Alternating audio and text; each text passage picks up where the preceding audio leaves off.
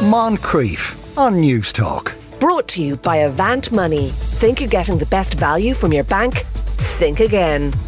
Now, at the moment, it's great sport watching the latest twists and turns of Boris Johnson clinging to power. But if he does go, and that's far from certain, who would replace him? And would that replacement be any more amenable to building a less confrontational relationship with the EU and Ireland? Journalist Enda Brady has been sitting in his front row seat with a big bag of popcorn. He joins us now. Afternoon, Enda. Hey, Sean, good to speak to you again. Uh, it's 21 now, I think, is the latest figure. Is there any sense you might have there's, you know, there's a magic figure that might penetrate Boris Johnson's brass neck, to mix my metaphors terribly? No, no. Look, it, this will keep going until they run out of candidates to fill government roles. You know, he's still got hundreds of MPs left. But make no mistake, look, I've known Johnson uh, on a professional level since 1999. I think that was the first time I interviewed him when he, he was running for MP in Henley on Thames, which is where I live in Oxfordshire. Um, look, there's nothing in this man's makeup that says he will ever resign. He's going to have to be dragged out kicking and screaming, and, and they know it. They they really know it. But the Conservative Party now has a huge crisis on its hands. There's whispers in Westminster today that a group from this 1922 committee of backbenchers are going to mobilise this evening and go see him en masse and just say it's over. But even if they do, he, he will blunder, he will bluster. I've seen this time and time again. He will promise them the sun, the moon, the stars, Jupiter. He will drop in some Latin phrases. He will tell them they're world beating, and he will expect them to all bow down at the temple of Boris. It's over. It's over. Yeah. The, the thing is, though, I mean, previously when you know there was a uh, there was a pre-agreed kind of procedure to this that you, you, you would see that the, there was at least a significant proportion of the party that didn't have confidence in you and it was the decent thing to do. So w- within the Tory party, given that most of them haven't, aren't revolted by this idea yet, does that kind of indicate a massive change in the culture within the Tory party? No, I think what you're seeing is people who have been back to their constituencies in the last couple of weeks, have been out at street level, perhaps at constituency meetings, surgeries, talking to the public, and they realise that the public absolutely despise what is going on the lies, the deceit, the partying, and you just have to look at the statistics in those two recent by elections. Mm. So, the one down in the southwest of England, Devon is a rural county, very agricultural, heavily dependent on summer tourism. There's not a great deal of employment down there. The Conservative guy who was caught in Parliament watching porn on his iPhone, that was why the by election had to be called when he resigned. He had a majority of 24,000. He had one of the safest seats in the country. It is now a Liberal Democrat gain with a majority of 6,000. Mm. It's a swing of in excess of 30,000. What has happened is Conservative MPs with much, much smaller majorities have been looking at that situation and thinking, my goodness, if Neil Parish's seat went and he had a 24,000 majority, what is going to happen me when an election comes. So it's all about self-interest. Yeah. Though then, eh, given all that, then it's it's it's surprising more of them haven't resigned so far. Look, the, it's a steady drip, and I think you'll see more resignations today, tomorrow. There will be more revelations in the Sunday newspapers about what another torrid week it has been. It just never gets any better with Boris Johnson. And these are the same people who put him in power, the same people who made him leader, made him prime minister. And, you know, he's used a big emotional stick to beat these people for two and a half years. You know, many of the new uh, incomers from 2019, he has repeatedly pointed out to them, especially in the kind of what were previously Labour seats in the north of England, he has repeatedly said to these people, you wouldn't be in Parliament if it wasn't for me. And there is an element of truth yeah. even though I'm saying Boris Johnson and truth in the same sentence here. there is an element of truth to that. He has always seen himself as the Heineken of politicians, refreshing parts and getting to bits of the country that no other conservative can punch through. And that is true. But the game is up. I mean, when you look at the leader columns in conservative newspapers today, uh, the Times, for example, game over. That's the headline in the Times. Mm. Does it look like the 1922 committee are going to change the rules about having another leadership vote? Oh, look, I look. I think what's going to happen now is you'll see this delegation go en masse to Johnson this evening, begging for him to go, and then he won't go. So what they will have to do is change the rules that make it uh, illegal to have a second confidence vote inside 12 months. So they'll there are elections ongoing for that to replace members of the 1922 committee, and what you will see is that basically being stripped out, the 1922 committee being modernised, stripped out, and people who want the rules changed being put in. Right. Okay. Now, if if and when he does go, uh, and you know, as you've said, uh, kicking and screaming.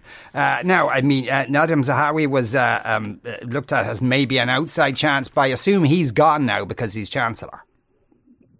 Yeah, I, I think the list, the field will be narrowing. So I would go back to people who haven't had promotions in the last 24 hours. So Liz Truss has been working very diligently and very ambitiously behind the scenes, and she certainly thinks she is in with a shout of being the next prime minister and the next leader of the Conservative Party. So she's currently foreign secretary. She's kept a very low profile, you'll notice, in the last mm. 24 hours. Um, she has huge ambitions. A lot of people, a lot of her critics would say ambitions far beyond her abilities. Um, she, in recent times, has been modelling herself on Margaret Thatcher. Um, I kid you not. Check out the Instagram posts, pictures of her on tanks. Honestly, pictures of her on tanks in Estonia and what have you, playing very much to the conservative core base mm. support who you know, she's modelling herself as this strong woman who's going to come in and clear up the mess the boys have left. She's certainly a player. Jeremy Hunt, who was health secretary previously, he got down to the last two. Johnson beat him uh, with without any really effort in that vote when it got down to the last two. So Jeremy Hunt will fancy his chances. He'll be more of a moderate in the party. And I think Rishi Sunak hasn't invested all that work and effort in the last few years of the pandemic. Um, he still has reasonable stock and standing in the British public, despite the fact my only concern would be, you know, he ended up on the Sunday Times rich list a few weeks ago. Him and his wife are worth pushing a billion euro. My only concern would be how can you square off a billionaire going into Downing Street when we're having a cost of living crisis here? Mm. So, uh, a posh rich boy wouldn't be attractive to Tory voters. Uh, that's a. Well, well, well. It's not. It's not just conservative voters. I just think yeah. the appeal across the country. We're staring a recession in the face here. Yeah. I mean, petrol prices, diesel prices. We're in a situation now. I don't know how widely it's been picked up in the Irish media, but they're putting security tags on expensive cheese, meat, even butter items. Some security, some su- supermarkets are looking at putting security tags on big ticket items in supermarkets now. Previously, you know, you'll see them on razor blades or aftershaves yeah. and perfumes. These are daily, what we previously have considered daily consumer goods. Wow. Now, out of the like, so, so say, let's say it's it's it's going to be Truss, Hunt, or Sunak. The, which of those three might have the Boris Johnson effect for MPs who might be nervous about their majorities? I think, hand on heart, look, what, what, how it plays out is ultimately the Conservative MPs will whittle the number down, and so there will be a um, round by round vote with one person being eliminated each round. The MPs in Parliament get to vote on that until they get down to two names on the ballot paper, and then it's over to your grassroots support across the country members of the Conservative Party will choose the next Prime Minister. There will be two names on the ballot, and I think Liz Truss will really, really fancy herself if she gets down to the final two. I should mention as well Ben Wallace, the Defence Secretary, he's another name. He has been seen as having had a good year and a half, what with the evacuation of Afghanistan and support for Ukraine. Wallace will certainly fancy his chances, but I think Truss, as a woman, um, and certainly someone who appeals to your core conservative values and voter here, um, she will fancy her chances. The uh, the Taoiseach here was being interviewed yesterday, and uh, he didn't quite go as far as saying it, but uh, but, but he probably left gaps uh, uh for inference there that essentially Europe's point, uh, attitude at the moment in terms of discussions about the protocol and that kind of thing was that they're just basically waiting for Johnson to go because they can't trust him. Would it would say a Liz Truss be better to deal with from Europe's point of view, from Ireland's point of view? Look, my from an Irish perspective, my worry would be that whoever comes next would be so keen to appeal to the grassroots of the Conservative Party that they will just hang Ireland out to dry and that they will use Ireland as a, a political football and take a tough stance. So you have to remember here, Sean, you know, there's not a great number of friends inside the Conservative Party for Ireland. Mm. And they will always use Ireland as, you know, this place and this thing that they can kind of kick about a bit and be seen as being tough on Ireland, tough on the European Union, and we're going to implement the Brexit we voted for, even though it has been an economic tumbleweed catastrophe for the United Kingdom in every single there, there's not a single Brexit benefit. When you speak to Brexiteers now, they, they don't even want to bring up the topic. It's swept under the carpet. I mean, it is an economic hemorrhage that is bleeding cash out of the United Kingdom every single hour. So my only concern would be that whoever comes next will simply look at Ireland and think, you know what, the tougher I go on the protocol, the tougher I go on the European Union, the tougher I go on Brexit rules and, and, and post Brexit life for the United Kingdom, the better it will be for me and the Conservative Party. Uh, and uh, think, is that just to be seen to be tough on Europe? Uh, rather than uh, um, your average Tory voter, you know, gives a rat's ass about Northern Ireland or even knows where it is. Look, uh, look, I, am here my entire life almost post leaving cert. I, I, left Ireland to come over here to university when I was 17. It has never ceased to stagger me how little people know about Ireland, our history, our heritage, our politics, even. So the, the Conservatives know that, and they will they will just simply know that by being tough on the European Union, flexing some muscles where they can, and being in their own kind of tunnel vision view of the world, thinking they are strong by doing so, that is what they would go for. Yeah. So out of, say, Ben Wallace, uh, Rishi Sunak, or Jeremy Hunt, uh, if we were to, you know, if we get our grannies to say a few decades of the rosary, who should we be praying for? oh, look, I, th- I think Jeremy Hunt actually looks like a prime minister. Um, he's moderate. He has taken big office. He's made previously as health secretary, even though he fell out with the junior doctors here, and they don't really don't like him still. Jeremy Hunt speaks well. He's a very well educated man.